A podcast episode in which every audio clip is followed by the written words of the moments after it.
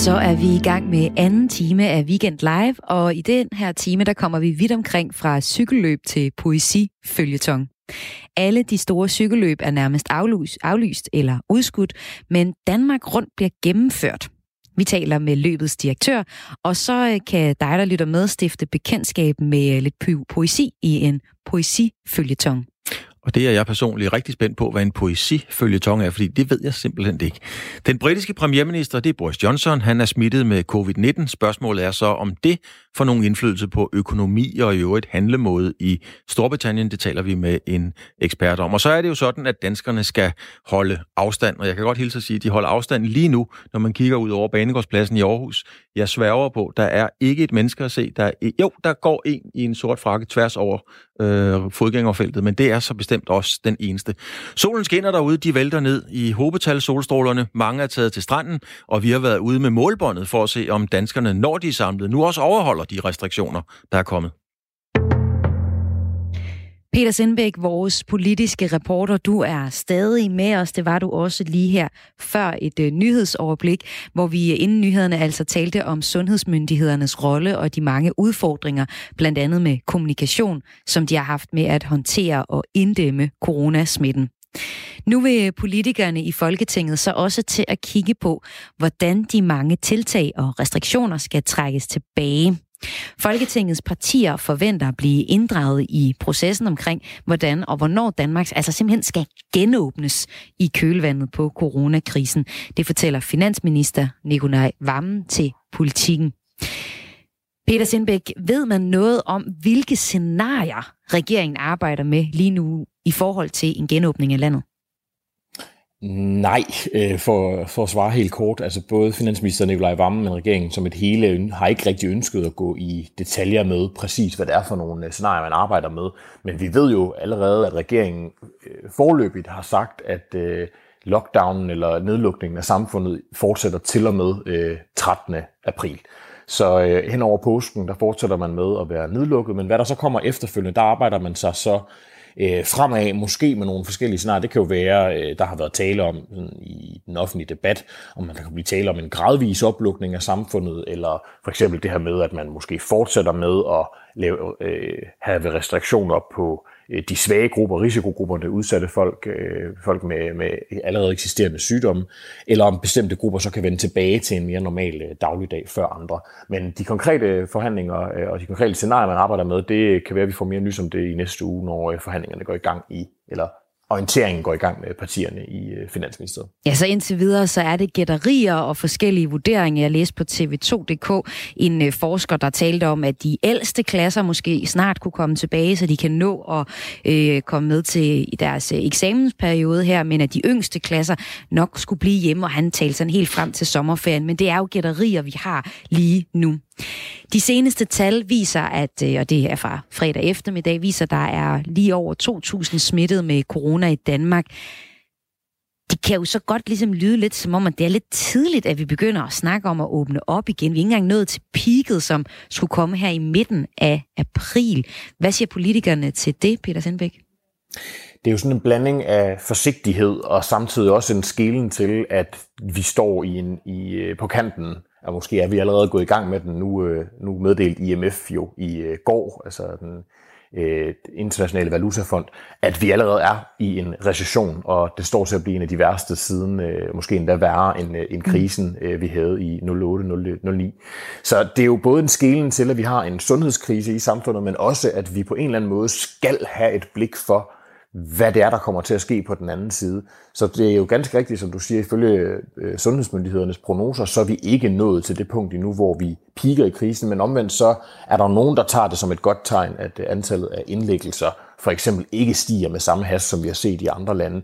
Og derfor mener man jo ikke nødvendigvis, at det skal resultere i en, i en genåbning i morgen, eller den 14. nødvendigvis, men at man i hvert fald skal have en politisk debat og en politisk dialog om, hvilke muligheder, der ligger på bordet i forhold til at også at skille til, at dansk økonomi ikke bliver kastet ud i en meget, meget langvarig øh, økonomisk recession.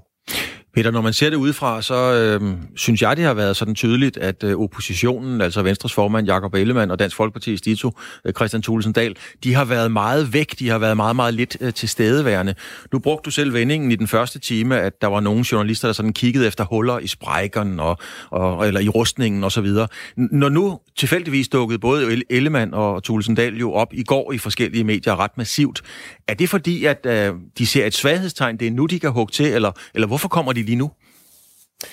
Altså man kan sige, det, det, vi, vi, vi er jo lidt, og det tror jeg også, der er mange, øh, der sidder og lytter med derhjemme, der kan mærke, man er lige sådan en, en mellemperiode. Ikke? Det er lang tid siden, vi har haft en helt store udmelding fra, øh, fra statsministeriet. Vi er jo vant til, at der er, en anden, der, der er en anden progression i de udmeldinger, der kommer, og vi skal lukke mere ned, og der sker noget hele tiden. Og lige nu er vi i en periode, hvor vi simpelthen kan se frugten øh, af mangel på bedre ord, af, af den øh, politik, man fører lige i øjeblikket. Og der er det jo klart, at vi kan se, at det her det går meget hårdt ud over det private erhvervsliv. Der er den økonomiske vækst, som øh, allerede øh, for, for det her år står til at falde med, med op mod 6-7 procent ifølge øh, nogle prognoser. Og det er jo et relativt, relativt voldsomt knæk øh, på en økonomi, der egentlig har det, øh, der før den her krise egentlig havde det rigtig godt. Øh, så jeg tror, der er nogle, helt sikkert nogle borgerlige partier, som også ser en mulighed for i hvert fald at, at sætte foden ned over for en regering, som de jo i vid udstrækning, eller i fuld udstrækning faktisk har været øh, enige med i deres håndtering. Øh, der har, det har jo været et folketing, der i, har vist en, en hidtil uhørt, nærmest historisk, uden historisk fortilfælde, øh, samarbejdsvillighed. Det er jo samtlige af de her hjælpepakker og samtlige af hasteloven er jo blevet vedtaget indtil videre i hvert fald med, øh, med fulde flertal i Folketinget, det er jo altså ikke set øh, nærmest før. Så øh, her der har man i hvert fald en, øh, set en mulighed for at at komme med sit perspektiv på, at man jo rent faktisk mener, at der skal træffes, øh, eller der skal i hvert fald påbegyndes en planlægning af, hvordan vi kommer ud øh, af en mulig recession på den anden side. Og det er jo, man kan sige, det er en invitation, det er en kritik af, at der mangler nogle scenarier på bordet, men det er også en, en invitation til regeringen for at komme i gang og ligesom øh, i talesætte det her noget mere. Det er jo så i hvert fald en invitation, regeringen den har lyttet til. Man kan også sige, at, at nogen vil sige, at det er ren populisme, at politikerne begynder at snakke om, at, at vi skal til at lukke samfundet op igen, og i den, øh, i den negative ende af forskerne, der vil være nogen, der står og siger, at vi skal lige have styr på det her først. Er det overhovedet noget, der smitter af på det politiske landskab, eller er alle politikere bare super klar til at begynde at snakke om scenarier, og hvornår åbner vi op, og hvordan gør vi det bedst, øh, Peter Sindbæk? Jeg tror, at man skal, man skal også øh, lytte til, hvad, hvad det er, øh, de borgerlige politikere rent faktisk siger. De beder om mulighederne for en exit-strategi. Også fordi de øh, indgreb, man laver i danskernes hverdag i øjeblikket, er enormt omfattende, og det er alle Folketingets politikere, både regering og opposition og støttepartier, jo enige om, at det her det er enormt indgribende, og det er uden historisk fortilfælde. Men derfor øh, mener man også, at der er øh, god ræson, øh, og det er rettidig omhu, og, øh, og beskæftige sig med en exit-strategi, også så danskerne på en eller anden måde kan få en form for indtryk af, om det her det er noget, der, som du også selv nævner, om det er noget, der fortsætter til den anden side af sommerferien, eller om det er noget, vi måske kan påbegynde her i de næste par uger eller, eller få måneder, og se en, en langsom øh, åbning igen. Så det er sådan set at forberede sig, øh, og der er jo ikke nogen af de politikere, der har været ude og sige nu, hey, nu synes jeg, vi skal åbne lige efter påske, hvis øh, sundhedsmyndighederne ikke mener, at situationen er under kontrol. Peter, du har jo som sagt øh, fulgt det her øh, meget, meget, meget, meget tæt i efterhånden lang tid, og ligesom man siger, man kan læse mellem linjer, så kan man jo også som dig, når du, når du ser dem så tit, de her folk, der står til pressemøderne, læse deres kropssprog og, og, og retorik. og det er jo ret tydeligt, at de har optrådt med meget stor tålmodighed. Mette Frederiksen går så ind, træder i karakter, hvis man kan sige sådan, og er den vrede. Så det er good cop, bad cop. Kan du se nogen ændring i deres måde at, at agere på? Er, er tålmodigheden stadigvæk lige stor, eller har du fornemmet en ændring i hele situationen på den måde, de, de fremstår? Man kan sige, det er jo for mange politikers vedkommende, kan man jo tale om sådan en form for afmagt. Ikke? Altså man står i en situation, som man ikke har været i før. Alt er ubetrådt jord, så det, er, det handler også om, at det er et politisk system, der på en eller anden måde skal indfinde sig i den her nye hvad kan man sige, krisevirkelighed, øh, som vi ikke har været i før. Og der tror jeg også, man skal se de her udmeldinger som et, et, øh, hvad kan man sige, et forsigtigt forsøg på også at åbne en politisk diskussion, men uden at komme til at fremstå som nogen, der slår politisk plat på en, øh, på en relativt alvorlig krise, og også en krise, som, som øh, jo langt størstedelen af danskerne også har accepteret, er et vilkår i disse, i disse tider. Så det er en, det er en sjov balancegang, øh, og samtidig så, så tror jeg ikke nødvendigvis, at øh, alvoren er gået af øh, fløjten, så at sige, både hos øh, regeringen eller de myndigheder, som, som optræder på pressemøderne. Det er, det er stadig øh, øh med, med lige del seriøsitet og, og, og næsen i spor. Tak fordi du var med, Peter Sindbæk, politisk reporter her på Radio 4. Og så havde han øh, lyttere, der var med i første time, hørte jo, at vi mistede øh, Peter Sindbæk i hvert fald, eller, eller i hvert fald forbindelsen. Og i de 30 år, jeg arbejdede med sådan noget her, der har jeg hørt mange gode vendinger. Altså, der er klumper i strømmen, og der er hul i forbindelsen og sådan nogle ting. Så Men uh, Sindbæk, han havde en spur på senderen. det, har jeg simpelthen aldrig, aldrig nogensinde hørt før. Den tror jeg lige, vi skal snakke med Sindbæk om. Hvad er det egentlig lige, hvad det betyder? Det, en hvad lavede den spur lige der på senderen? Ja. En spur på senderen. Nå, anyway, tilbage til virkeligheden. De fleste store cykelløb i Europa er enten aflyst eller sat på standby. Øh, mens de er det, så er der ikke nogen ændringer omkring afviklingen af cykelløbet på Snor. Danmark Rundt, den 30. udgave helt præcis, bliver nemlig afviklet planmæssigt fra den 11. til den 15. august. Alle forårsklassikerne er aflyst, Giro detaljer er udskudt, og med aflysningen af OL, så bliver der i sagens natur heller ikke kåret en olympisk mester på landevej, altså i landevejscykling. Løbsdirektøren for det danske løb, Jesper Vore, er tryg ved situationen og frygter hverken for økonomi, deltagelse eller risikoen for, at nogle af de store udskudte løb vil blive lagt lige oven i det danske etabeløb. Godmorgen til dig, Jesper Vore. Du er som sagt løbsdirektør for Post Danmark Nord Rundt. Hvordan kan du være så sikker på, at løbet bliver kørt, når stort set alle andre sportsbegivenheder i Danmark og ude i den rigtige verden øh, bliver aflyst på stribe? Ja, det er, jo, det er jo for længst det, vi har hørt om, at på et tidspunkt så åbner samfundet, og vi får krydser fingre for bugt med, med, med coronakrisen. Og så ligger vi så langt hen. Vi ligger fra 11. til 15. august. Så, så jeg er altså optimist i forhold til, at, at vi kan afvikle løbet som, som planlagt. Men, men hvorfor øh, være optimist? Altså, jeg mener, hvorfor ikke lade tvivlen komme samfundet, det hele situationen til gode og sige, det er nok bedre, at vi dropper det her? Jeg mener, Danmark ligger dyppet i virus. Og det har du ret i. Og, øhm, men alternativet er, at vi så skulle aflyse nu. Og hvis tingene så åbner op, så er vi ikke klar. Vi bliver simpelthen nødt til at arbejde videre, så om vi skal køre. Og øh, jeg, jeg tror, alle følger meget med, og jeg følger uendelig meget med i udviklingen af coronakrisen. Og cykelløb kommer i anden række. Øh, men jeg bliver nødt til at arbejde videre, som om vi skal køre august. Og jeg er forholdsvis optimistisk på, at, at, at samfundet er åbnet op til den tid, og vi har styr på i hvert fald den, den, den første coronakrise. Altså Jesper, hvor jeg hæfter mig ved, at du siger, at jeg bliver nødt til at lade som om og arbejde som om, det er lidt det samme, jeg hører fra Roskilde Festival, Danmarks største festival, der også tror, at de kan afvikle festivalen i starten af juli, og, og siger, at de bliver nødt til at arbejde videre, som om det kan lade sig gøre.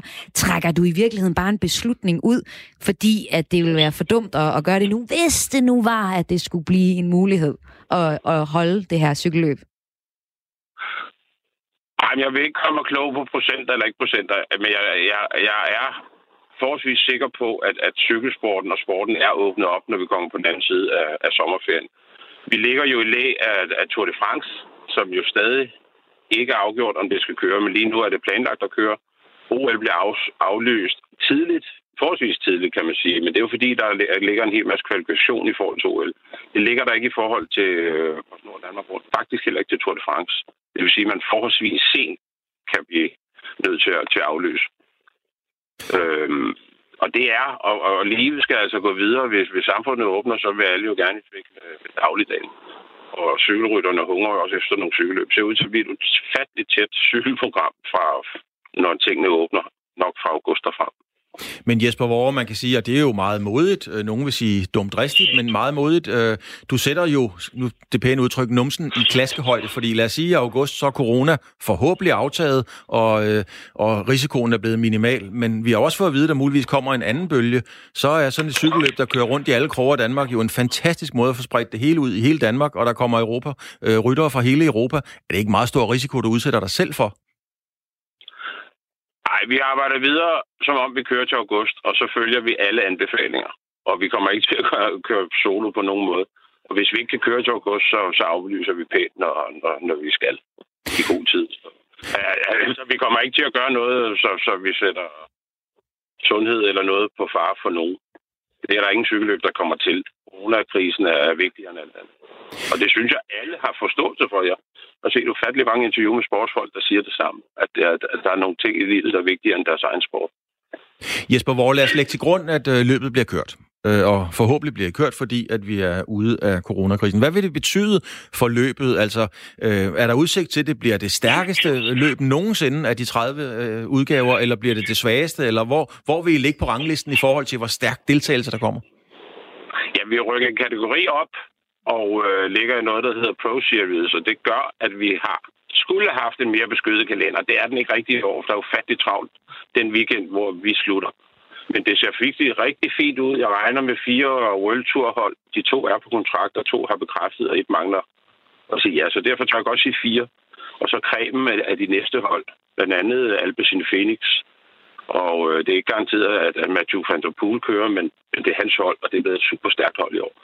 Så, så jeg, vi har et godt felt, og så har vi selvfølgelig de danske hold, og sidste år dominerede danskerne, og øh, det behøver de ikke gøre hvert år. Men hvis de er gode nok, så er det da rigtig, rigtig spændende, når de gør det. Og ja. så er det selvfølgelig danskerne på de udenlandske hold, og så kommer der et stærkt på snor Danmark rundt. Hold. Så, så, så feltet, det bliver ikke det bedste nogensinde, for det var det i 12 efter OL i 12. Men øh, det bliver god, god udgave i år. Jesper, hvor vi havde tidligere et, øh, et, et indslag, hvor at øh, Carsten Hynge, erhvervsordføreren fra SF, var meget øh, skuffet over og vred over, at eksempelvis bestsellerkoncernen ikke kunne eller ville betale noget husleje, og situationen taget i betragtning. Du kan jo også blive ramt af, at der er nogle virksomheder, som er sponsorer omkring løbet, som siger, Jesper hvor i, i, i forbindelse med hele den her situation, der er vi simpelthen nødt til at trække os ud af det her. Vi kan ikke lukke vores butikker, fyre vores medarbejdere og så være sponsor på det her. Øh, er det ikke også en ting, du skal tage med i, i overvejelserne, når du siger, at vi kører? Jo, altså økonomi. Men som det ser ud nu, er sponsoraterne på plads og underskrevet, og jeg er i kontakt med dem, og, og øh, jeg har ikke hørt de toner der. De får deres store eksponering de fem dage, fordi vi har live-tv både i Danmark og på julesport ud i verden. Og, øhm, og det, det er egentlig det, de betaler for. Det er mere eller mindre de fem dage. Så kører vi, så får de den vare, de har, har betalt for. Og vil du have forståelse for, hvis der var nogen, der tvunget af omstændigheder var nødt til at sige, vi vil så gerne være med til det her cykelløb, men det kan vi enten anstændigvis eller økonomisk. Det kan vi simpelthen bare ikke overskue øh, efter alt det, vi har været igennem. Mm, ja, vi har jo kun seks sponsorer, store sponsorer. Og øh, jeg har faktisk ikke jeg er ikke en mindst tvivl om, at, at de er med os til sommer. Okay. Hvis vi, hvis vi kører. Det er faktisk ikke. Altså, det er jo trøjesponsorerne, og så har vi en fighterkonkurrence. Og, og de er på plads. Øhm, og dem har vi arbejdet sammen med i mange år. Så det tror jeg ikke bliver aktuelt. Økonomien er simpelthen på plads. Så det, altså på den led arbejder vi også videre, som om ingenting var hent indtil videre. Jesper Vore, der er rigtig mange, der håber, at det løb bliver kørt, fordi så vil det være et udtryk for, at coronakrisen er drevet over. Det er den 30. udgave, og det er fra den 11. til den 5. august, som det ser ud lige nu. Tak til løbsdirektøren, fordi du havde tid og mulighed for at være med. Tak skal I have. Og vi bliver i kulturens verden dog lidt i en anden form for kultur. Velkommen til dig, Amalie Olesen. Hej. Du er dramatiker hos Carte Blanche, der er et egensteater i Viborg. Og øh, i forbindelse med corona-lockdown, der har du lavet en såkaldt karantænefølgetong på Carte Blanches Instagram og øh, Facebook, altså en poesifølgetong, kalder I den helt præcist. Hvad går det ud på? Jamen, det går egentlig bare ud på, at jeg skriver, som jeg plejer at gøre, men lige nu så skriver jeg selvfølgelig i en helt anden tid. En karantænetid. Jeg er ude i skoven sammen med min familie, Øh, og hvorfra jeg, ligesom alle andre, kigger gennem et virtuelt vindue ud på det samfund, som vi har lige nu. Hvad er det for et samfund, du kigger ud på, når du sætter dig ned og skal skrive digte? Jamen altså, det er jo lige nu et virtuelt samfund. Øh, et samfund af folk, der er hjemme. Øh, og det tror jeg bringer en hel masse nye ting ind i folks liv. Det, at vi er hjemme, og det, at vi er begrænset. Jeg tror, folk går med nogle helt andre tanker og refleksioner, end de plejer at have. Øhm, og det prøver jeg ligesom at reflektere over og belyse igennem de her digte eller tekster, eller hvad man vil kalde dem. Og Amalie Olesen, jeg kunne godt tænke mig at høre sådan et digt, og øh, der tror jeg, at alle lige skal tage en god mundfuld ind, og så være helt stille for at kunne høre det godt. Du er jo lige nu langt, langt ude i skoven, og det er derfor, at telefonforbindelsen okay. ikke er den allerbedste i verden, og så er der måske også lige lidt, uh, lidt familie i baggrunden. Men vil du ikke prøve at helt langsomt give os et eksempel, i hvert fald noget af eksempel på, på sådan et digt? Øh, jo, det vil jeg gerne. Øh, hvor lang tid har jeg cirka? Fordi du... jeg synes, den her, den skal, den skal ligesom øh, sige i sin fulde længde. Det tager lidt under et minut. Det er helt perfekt. Værsgo. Prøv at, øh, okay. at læse det op, Amalie Olesen. Lad os huske, at himlen var blå over Wuhan, og at fuglene sang på ny. At svaner og fisk roligt gled hjem i Venedigs kanaler, og at jeg bare angst og kedsomhed måske kom til at se på et træ, og så et træ for første gang, så træet for, hvad træet virkelig var. Lad, lad os huske, at vi var ved godt mod tilfredse, måske endda lykkelige. I hvert fald nok til at åbne en dør af overraske lungers fulde kraft spørge, om nogen havde brug for hjælp. En afsprittet hånd til et indkøb, eller et virtuelt venskab, eller bare en sang. Fra balkon til balkon, til nabo eller en stær, helt højt på frisk luft og stillhed. Lad os huske, at mange af os var overrasket over, hvor meget arbejde vi kunne lave hjemmefra. Lad os huske, hvor overrasket vi var over, hvor lidt vi behøvede at flyve og forbruge, hvor lidt der skulle til, for at vi kunne leve, overleve og føle os levende. Måske endnu mere levende end før. Vi skal rejse igen. Vi kommer til at flyve og forbruge igen. Maskinerne bliver tændt, og livet fortsætter, som det gjorde. Men lad os huske, hvor overrasket vi var over os selv. Overrasket over, hvor tilpasningsdygtige vi er, og hvor omstillingsparate politikerne var.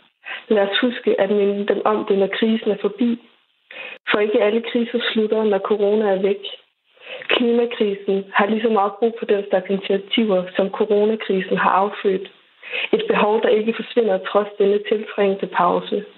Vi ved, at vi kan. Nu er der ingen undskyldninger. Lad os huske, at himlen var blå over Wuhan, at fuglene sang på ny, og at svaner og fisk roligt gled hjem i Venedigs kanaler. Lad os huske og aldrig glemme, at vi kunne og at vi kan.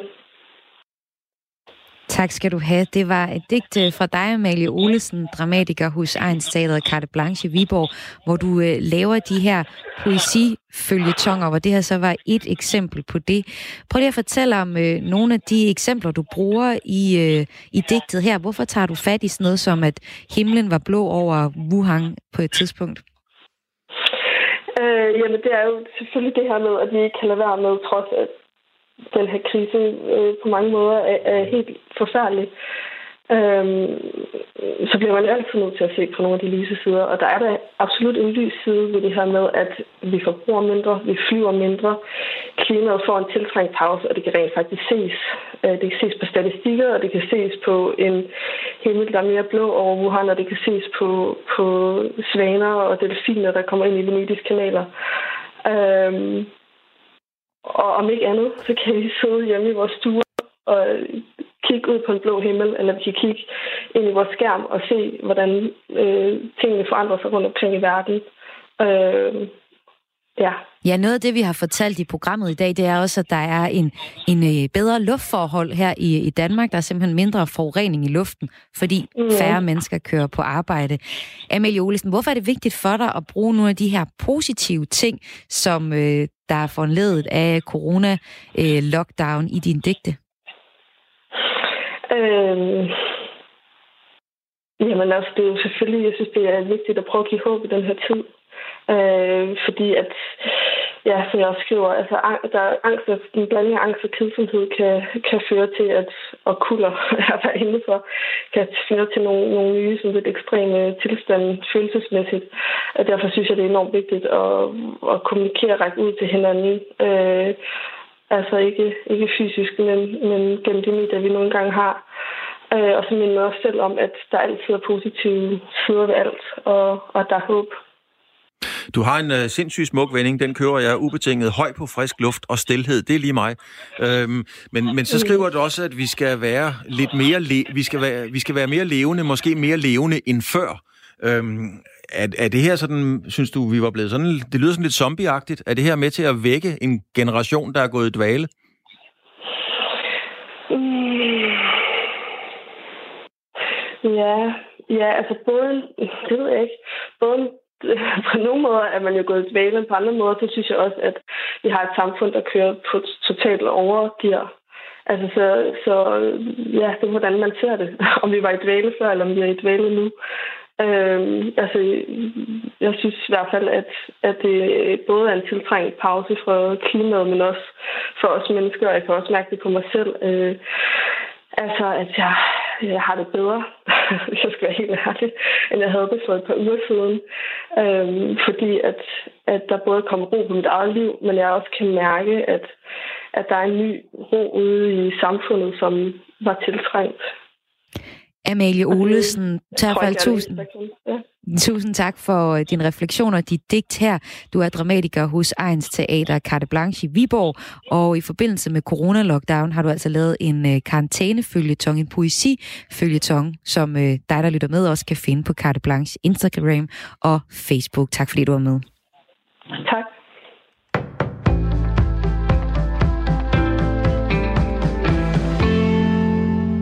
Danske hospitaler arbejder på, at coronasmittede patienter ikke kommer til at dø alene.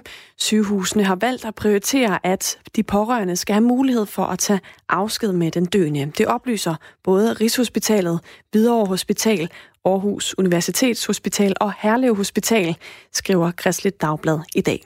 Selvom pårørende til coronasmittede på hospitaler i øjeblikket ikke kan komme på besøg på grund af smittefaren, så har de nærmeste stadig mulighed for at komme på et kort visit, hvis patientens tilstand er meget kritisk men det er dog kun en lille kreds, som får mulighed for at sige farvel, og de vil være iført værnemidler, som for eksempel forklæde og maske. Preben Engelbrecht, der er leder af det Nationale Sorgcenter, vurderer, at nogle pårørende vil være ked af, at de ikke kan tage en normal afsked. Det bliver i hvert fald noget sværere øh, afsked, fordi at der bliver meget mere øh, distance, blandt andet på grund af, at man sidder med masker og værnemidler øh, med videre. Øh, så det bliver noget mere øh, kompliceret, og der vil sikkert også være nogle efterfølgende, som vil være kede over ikke rigtig at få taget den, som man kan sige, godsøjne lidt en normal øh, afsked. Og også det med, at besøgene er meget kortere. De pårørende skal også tage stilling til, hvem der skal have mulighed for at sige farvel. Og det er ikke nogen nem beslutning i en situation, der i forvejen er svær, siger Preben Engelbrecht. Der vil også være nogen, som jo øh, øh, måske føler sig snydt øh, for, i forhold til at få tage afsked, og som heller ikke får set øh, vedkommende, øh, som skal, øh, skal dø. Og vi ved jo fra, også fra soveforskning, hvor utrolig vigtigt det er både at få mulighed for at, se, for, for, for at tage afsked, men også for at se øh, afdøde. Og det er også rigtig svært i de her øh, coronatider. Afskeden med den døende i de her coronatider bliver også diskuteret på europæisk plan blandt sorgcentrene, fortæller Preben Engelbrecht, der altså leder det nationale sorgcenter her i Danmark. Sundhedsstyrelsen vil have coronatestet flere læger, sygeplejersker og andet personale i sundhedsvæsenet, og det har nu kastet en række coronapositive prøver af sig. Det viser en rundspørg, som DR Nyheder har lavet. Blandt andet på Bispebjerg Hospital, som har flest coronapatienter i Region Hovedstaden. Her er otte ansatte bekræftet positive for coronavirus, blandt andre den ledende overlæge på intensiv afdelingen Anne Lindhardt. På min egen afdeling er vi otte smittede ud af 350, bekræfter hun over for DR. På Rigshospitalet er personale på intensivafdelingen også blevet smittet med coronavirus, bekræfter ledende overlæge der, Morten Stensen. Det er for tidligt at sige, om de smittede er blevet smittet på hospitalet eller på anden vis, understreger han. I Region Sjælland er 10 medarbejdere smittet, oplyser regionen i en mail. Men sundhedspersonalet skal ikke være bange for at blive smittet af patienter, mener formanden for landets intensive læger, Joachim Hoffmann Petersen. Når man overholder forskrifterne, så er det mit indtryk, at man kan føle sig tryg og sikker, men det er vigtigt, at personalet har adgang til passende beskyttelsesudstyr, så de bliver udsat for så lille en mængde virus som muligt, siger han. Hvis der er nogle atleter, der tror, at de kan udnytte coronaviruskrisen til at snyde, så kan de godt tro om igen. Så lyder en advarsel fra præsidenten for det internationale antidopingagentur VADA, Vital Banka nu. WADA erkendte i sidste uge, at coronaviruspandemien den har skabt udfordringer for de personer, som har til job at udføre dopingtests, fordi der er mange lande, der lukker grænser og indstiller flyvninger. Og det betyder, at der i princippet er op til flere måneder, hvor atleter ikke vil kunne få besøg af antidopingmyndighederne. Men hvis atleterne vælger at bruge doping, så vil de blive fanget, advarer altså VADA. I mangel af test vil VADA være nødt til at stole på andre våben i antidopingarsenalet. Det er blandt andet atleternes biologiske pas, langtidsanalyser og efterforskninger. På den måde nåede vi frem til en vejrudsigt, der byder på tørt vejr med en del sol, ellers periodvist skyet og 7-12 graders varme.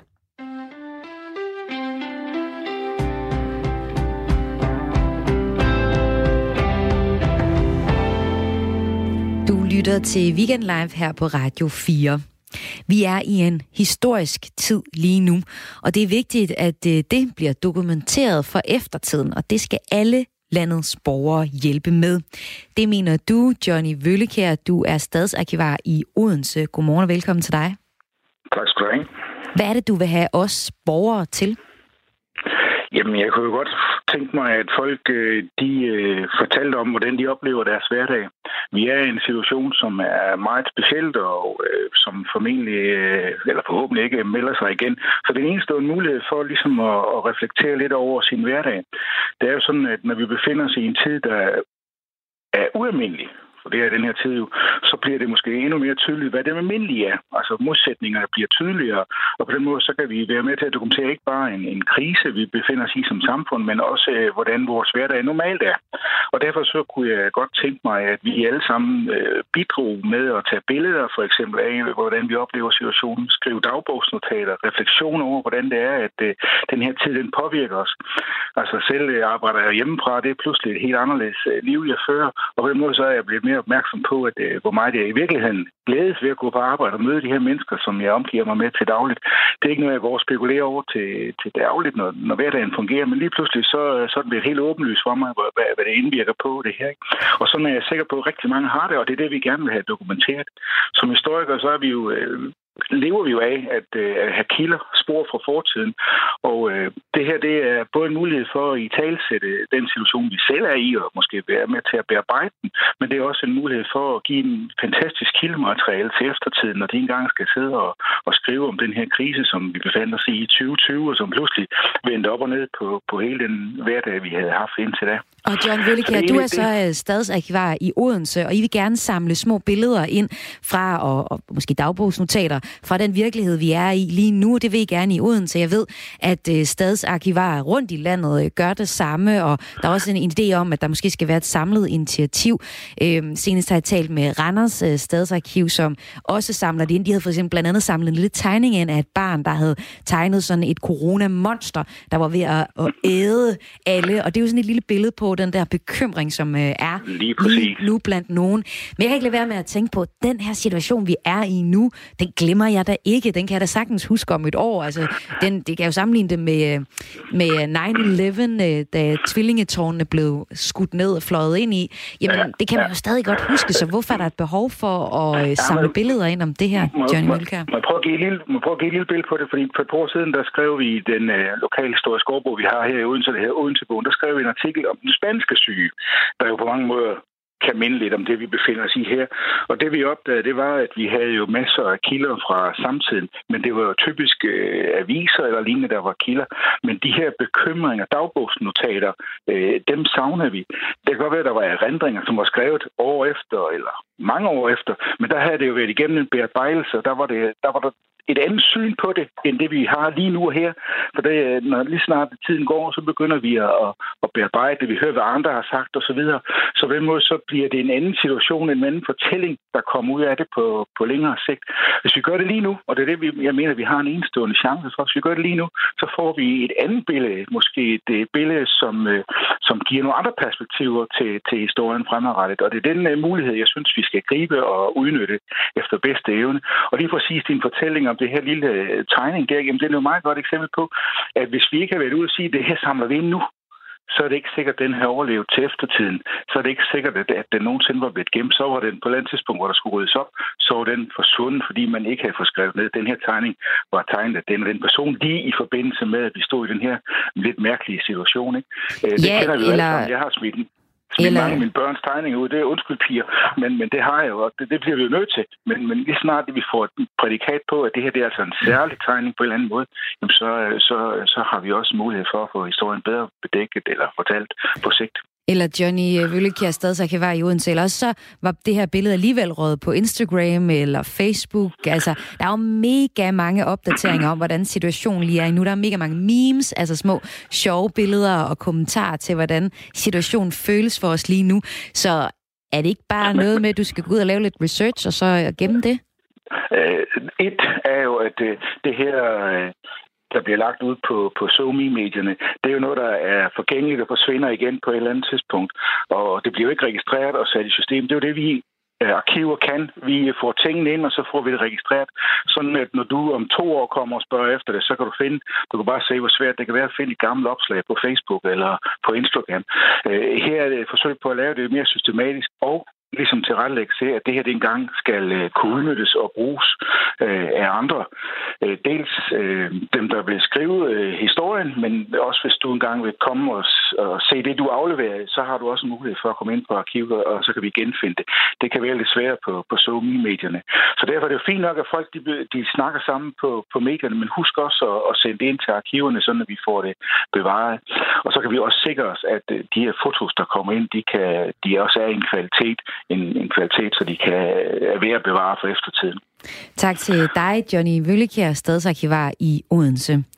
Og det var altså med en opfordring om at øh, gem dine billeder og dine opdateringer af dine måske små dagbogsnoter og send dem ind til de forskellige arkiv- arkiver, der er rundt i landet. Der er lokale arkiver i Randers, Frederikshavn, Frederiksberg, og de søger lige nu med lys og lygte efter de her små hverdagsnoter øh, om, hvordan det er at være i et nedlukket land.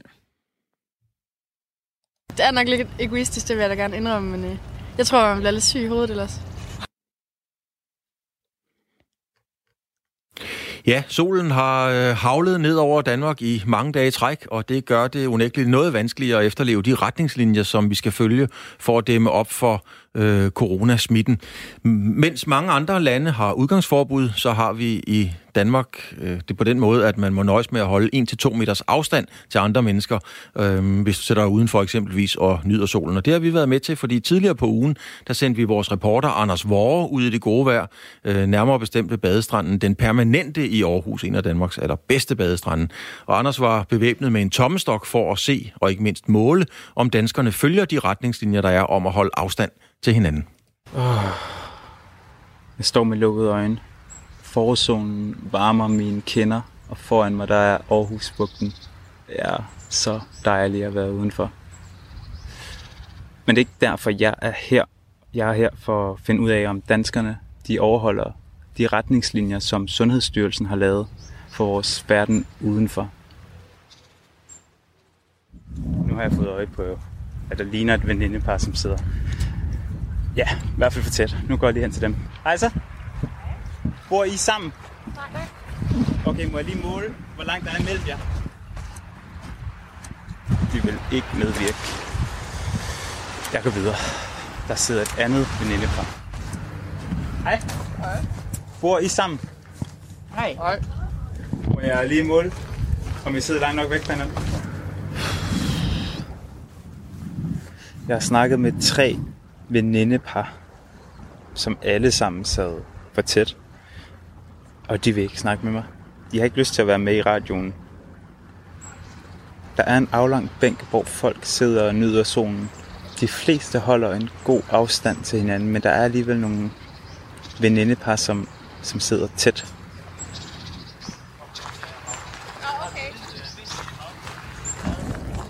Nu er der et venindepar, som har sat sig og snakke med dem. Hej. Jeg kommer fra Radio 4. Ja. Jeg har en uh, tommestok med. Ja. er der, vi sidder langt nok fra hinanden? Ja. Jeg måler nu. Det må du gerne. Det her det er en meter. Det er det, man minimum skal sidde fra hinanden. vi laver... ja, I lige under meteren. Lige under. Hvad tænker I om det? Vi bliver nødt til at sådan ses lidt. Ja, men man kan, man kan jo ses uden at sidde ja, øh, for tæt på hinanden. Ja, det ved jeg ikke lige. Jeg tror, at... Ja, jeg ved ikke, det er nok lidt egoistisk, det vil jeg da gerne indrømme, men øh, jeg tror, man bliver lidt syg i hovedet ellers. men øh, er, I, er I ligeglade med de her retningslinjer? Nej, nej, slet ikke. Jeg tror bare, at når man stadig bare sådan kun er to sammen, så tror jeg bare, at man tænker, det er fint nok. Er I ikke bange for, hvis I nu, altså nu har jeg jo snakket med flere, mm. som sidder lidt tæt, lidt for tæt måske. Er ikke bange for, at det ender med, at der kommer et udgangsforbud. Jo, altså det er man da helt klart. Man kan da håbe på, at der ikke kommer, men hvis det, hvis det er det, der skal til, så må det jo bare være sådan. Hej så. Hej. Bor I sammen? Nej, ah, desværre. Okay, så to sekunder. Ja, det er cirka. Skal jeg rykke mig tættere fra? altså minimum er en meter jo. Man ja. skal være fra hinanden, når man er udenfor. Okay. Og I er... Flyt den med. Lige, lige under kanten. Du kan den, ikke? Er det noget at tænke over, den her... Altså lige med hinanden, ikke rigtigt, men med alle andre, så er jeg helt sikker. Og når du siger hinanden, så er det... Ja, os to. Og hvad er I? Øh, venner. Altså, vi har været sammen hele den her karantæne igennem alligevel, kan ja. man sige, ikke? Men øh, når jeg er udenfor i butikker og sådan noget, og selvfølgelig går på gaden og sådan noget, så prøver jeg at tage ekstra hensyn i hvert fald. Og hvorfor ikke med din ven? Så jeg tror, det er lidt det der med, at man har gjort det hele tiden med hinanden i hvert fald. Så har man slet, hvis vi har smittet hinanden, så ville vi have gjort det på start af. Jeg har, jeg har valgt kun at ses med to forskellige venner i den her tid, i hvert fald, og så ligesom holde det til det, for man ikke kan ses med så mange som muligt. Og han er for eksempel en af dem. I andre lande har man jo et udgangsforbud. Ja. Øhm, Nå, altså, jeg har det sådan lidt... På et tidspunkt kommer det sgu nok også til at ske her, ikke? Når du sidder øhm, ja, på grænsen til en meter tæt ved din ven, mm. så er du vel med til at fremprovokere det her udgangsforbud?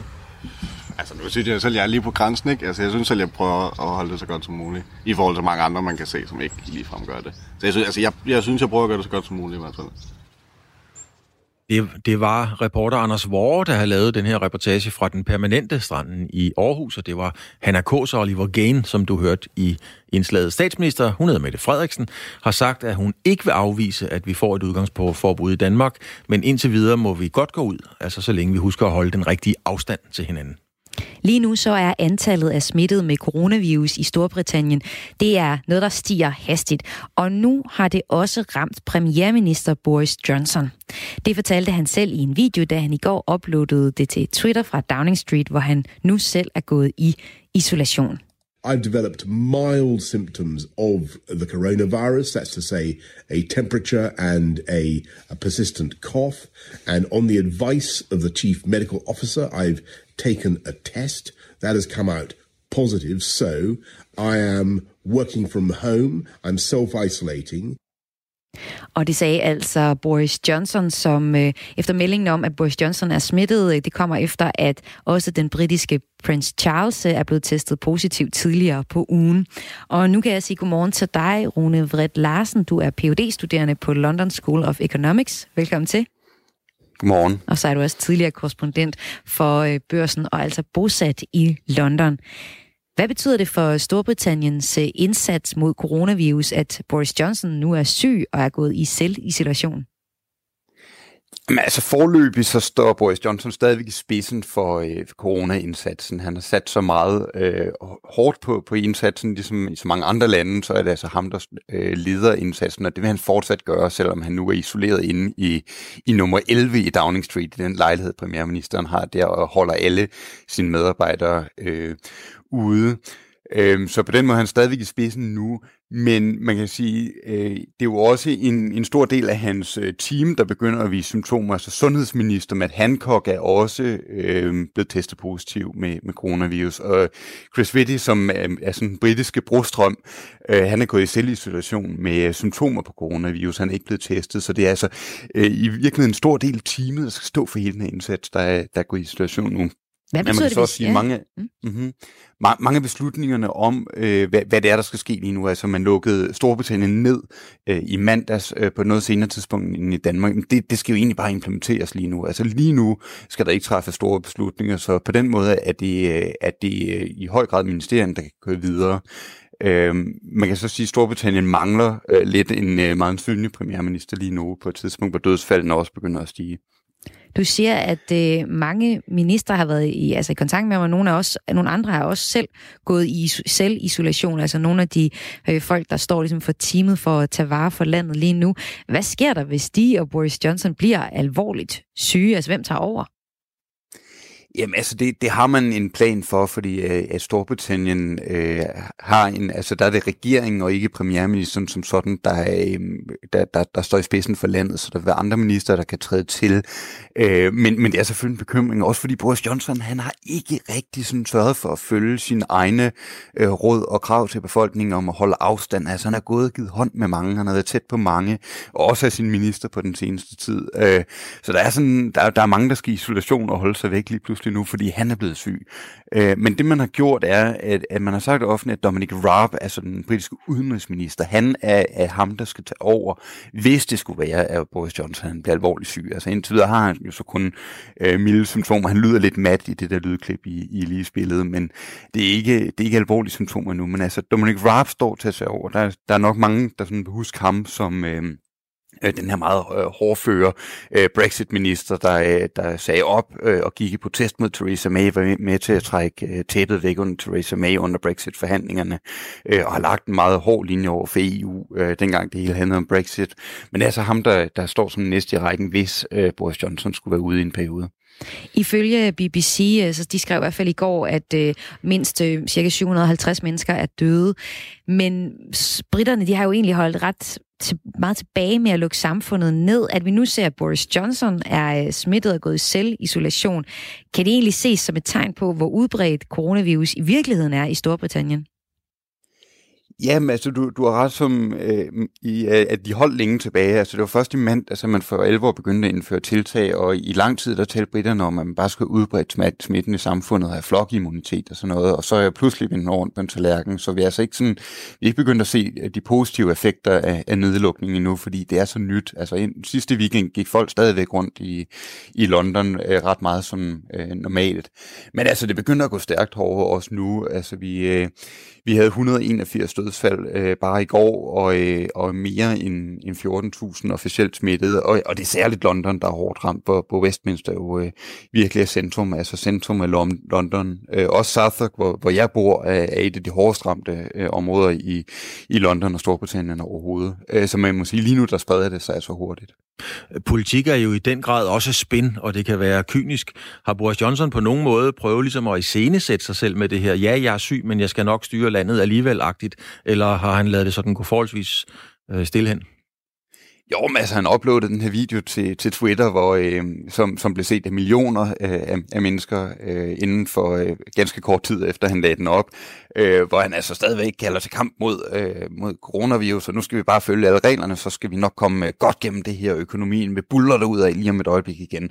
Det skal nok gå. Altså det er, det er hans øh, besked, og altså i, i første omgang var reaktionen jo for, for en stor del af det politiske landskab også medfølelse og, øh, og øh, beskeder om, at øh, folk ønsker ham god bedring osv., men, men der er også begyndt at komme kritik af ham allerede nu, at der er nogen, der, der ser det her som et eller andet form for tegn på, at han måske skulle gjort mere på, på et tidligere tidspunkt, så de, øh, de meldinger figurerer altså også i de britiske medier. Tak til dig, Rune Vrit Larsen, phd studerende på London School of Economics og tidligere London-korrespondent for børsen, altså bosat i London. Og det var altså på historien om, at øh, Boris Johnson nu selv er gået i selv-isolation, øh, efter at han er øh, blevet ramt af coronavirusudbruddet. Arrangementer og begivenheder bliver afløst på stribe i de her dage. Det er der vist ikke nogen, der er i tvivl om. Men et af de arrangementer, der ikke er aflyst, er Verdens Naturfondens Earth Hour, hvor millioner af mennesker verden over lukker og slukker lyset for at gøre opmærksom på klimaudfordringerne. Og nu kan jeg sige godmorgen til Cirkeline Buron. Jeg håber, jeg siger det rigtigt. Du er i hvert fald kommunikationschef i Verdens Naturfonden, Cirkeline Buron. I øvrigt et uh, meget smukt navn. Hvorfor har I valgt at gennemføre uh, på trods af den situation, som verden jo faktuelt er i lige nu? Jamen det har vi valgt, fordi netop Earth Hour er en ting, som man kan støtte op om hjemmefra i rigtig stor stil. En af de ting, som vi jo beder folk om i forbindelse med Earth Hour, det er jo at slukke lyset mellem klokken halv ni og klokken halv ti i aften. Og det har vi faktisk gjort i 14 år. Det er 14 år i, i år. Vi har gjort det siden 2007. Det er en verdensomspændende begivenhed, øh, og rigtig mange folk gennem de her mange, mange år har slukket deres lys hjemme i deres lejligheder. Og lige netop i den her situation, så sidder vi jo hjemme i lejlighederne, øh, eller i vores huse, øh, og derfor så kan alle bakke op om det her. Ja, det er jo store... Øh berømte bygninger som Eiffeltårnet, Buckingham Palace, og herhjemme der er det som en Kronborg Slot, som øh, er med til at slukke lyset. Og man kan sige, der er jo en del andet at bøvle med derude lige nu. Mm, lidt uartigt kan man sige. Hvorfor skal I komme og stjæle opmærksomheden på det her, når nu det handler om coronavirus? Ja, jeg, jeg tror ikke, vi, vi stjæler opmærksomheden for, for corona, at vi jo alle sammen helt naturligt meget optaget og fokuseret på corona. corona. Men, men når verden engang er på den anden side af corona, så er der også behov for, at, at vi handler på naturens vegne, fordi naturen har brug for vores hjælp. Og det, som man kan sige, vi kan gøre med Earth Hour, det er, at vi kan sende et signal til vores politikere og virksomheder og hinanden om, at vi også stadigvæk synes, at naturen er vigtig, øh, og, og bakker op om, at, øh, at vi også naturen også skal have en hånd når den tid kommer. Cirkeline Buron, øh, kommunikationschef øh, i Verdens Naturfonden, som altså også står for det her Earth Hour, hvor vi slukker lyset om aftenen, eller det kan man være med til. Er du bekymret for, at øh, klimakrisen, altså en anden krise, faktisk glider helt ud af billedet her det næste lange stykke tid, hvor coronavirusudbruddet virkelig tager dagsordenen i alle medier? Ja, en af de ting, man kan sige, er, at, at vi står jo ikke kun i en klimakrise, vi står i en naturkrise. Vi har også en biodiversitetskrise, som, som, som faktisk er endnu større end, end, end klimakrisen. Og det netop i år 2020 var faktisk biodiversitetens år. Der skal være en kæmpe konference, eh, FN-konference til efteråret, som, som nu er i far for at blive udskudt. Så der er der ingen tvivl om, at, at fokus flyttes, men det er jo helt naturligt. Vi har jo mennesker, der bliver syge, og folk, der dør, så, så, så, så, så, så det er jo en natur naturlig udvikling, men, men en af de ting, vi kan gøre i hvert fald, er jo også at sige, at vi holder Earth Hour, og folk kan sytte op hjemmefra. Alle de arrangementer, som vi ville have afholdt ude i det offentlige rum, øh, hvor vi ville have været sammen, dem kan vi jo ikke afholde, men så afholder vi dem digitalt i stedet for, så man kan stadigvæk godt øh, give sin støtte og opbakning til naturen. Er der opbakning for både Eiffeltårnet, Buckingham Palace og Kronborg Slot til at, at slukke lyset, eller er der nogen af de her begivenheder, som ikke kommer til at finde sted, hvor, hvor lyset altså ikke bliver slukket i dag? Ja, nej, vi ved, at for eksempel Eiffeltårnet, Kronborg, Brandenburger Tor, Markuspladsen i Venedig, de slukker alle sammen lyset, og det har de gjort gennem rigtig, rigtig mange år. Signe Brun, vil, vil du mene, at øh, hele situationen omkring øh, klima, forurening og alt det, du nu engang står for, at det i virkeligheden har mere behov for de her hårde restriktioner end en virus fra Kina? Altså, vi ved jo også, at den virus fra Kina, den, den, den stammer jo også fra nogle, fra nogle dyremarkeder, så, så, så det her sætter der også på nogen måde fokus på, øh, på, på naturen, selvom at vi lige nu alle sammen er utrolig optaget af de mennesker, der er syge, og ikke mindst at vores hverdag er meget, meget forandret. Hvordan kan man lige her til sidst, Jacqueline Brunberg, selv være med til at støtte op om Earth Hour? Jamen, en af de ting, man kan gøre, det er jo enten, at man kan, man, vi opfordrer jo til, at man slukker lyset, og så kan man jo lave sjove ting. Øh, man kan spille brætspil, man kan gå ud og kigge på stjerner, man kan måske lave en lanterne. Øh, vi har også en konkurrence på vores Facebook-side om at bygge en panda-origami. Øhm, og så kan man jo gøre det, at man går ind og følger nogle af alle de her mange online events, som ligger inde på earthhour.org hvor der både vil være koncerter, og der vil være talks, og der vil være Q&A's med, med, med natureksperter omkring alt muligt, lige fra bæredygtig forbrug til, til hvordan man skaber mere natur lokalt. Tak fordi du var med her, Jacqueline Buron, kommunikationschef i Verdens Naturfonden. Det var så let, og god Earth Hour. Tak skal du have. Det spændende er jo altid, øh, når man slukker lyset, det er, at man faktisk kan se stjernerne udenfor. Og det er lidt en særlig oplevelse, når man som mig bor herinde midt i øh, Aarhus. Weekend Live er ved at være færdig for i dag, men øh, vi skal lige slutte af med et lille grin. Og det kommer tit fra komikere, og i dag der kommer det fra Anders Mattesen. Han har nemlig besluttet sig for at lave en fuldstændig livsstilsændring, når han nu skal ud af coronanedlukningen. Valget er dit. Hvordan vil du komme ud af coronakarantænen. Jeg har valgt at træde ud på den anden side som et nyt og forandret menneske. Det er derfor, jeg har tæmmet tigeren, jeg har bøjet fisken, jeg har grebet dagen, jeg har sanket i nuet, jeg har sigtet suppen, jeg har valgt at sige, godt så, nu tager jeg skeen i den anden hånd. Nu skal der en livsstilsændring til. Fredag aften starter ud med kål, svampe, auberginer, gul peber og lignende. Simpelthen fordi, når man har tænkt sig at fiste så sindssygt uhemmet vildt igennem på flødeboller, marabu-chokolader og barbecue chips, som jeg har tænkt mig, så er det meget godt lige at få lagt en bund. jeg skal være ukendelig, når jeg kommer ud som Michelin-manden på den anden side. hvis jeg, hvis jeg kan vinke. Anders Mattesens plan, det er simpelthen at komme ud på den anden side som en vaskeægte Michelin-mand i flere lag. Det er sgu også en ambition, vil jeg sige. Har du nogle ambitioner for, hvad der skal ske på den anden side, Claus? Nej, men jeg kan da godt høre, at vi har da fået søsat et, øh, et nyt begreb. Altså, vi kender jo et nytårsfortsæt. Mm. Og nu har Mattesen jo da været med til at lave, skal vi kalde det, et corona-fortsæt. Det kunne jo være en idé, at man lavede et corona-fortsæt, og på den måde prøvede at gøre et eller andet Altså, jeg er i hvert fald klar på at huske at vaske mine hænder lidt mere. Jeg synes, jeg synes, jeg har lært den der. Den der med, at man skal synge en sang, og sådan virkelig komme omkring tommelfingrene og sådan noget. Så jeg vil, øh, mit, mit corona-forsæt, det er og øh, vaske mere hænder og blive mindre syg på den anden side. Og det her, det var alt for os her på øh, Weekend Live. Nu er der et nyhedsoverblik, og så er der masser af guf her på kanalen på Radio 4, som du altså lytter til. Men allerførst får du et nyhedsoverblik.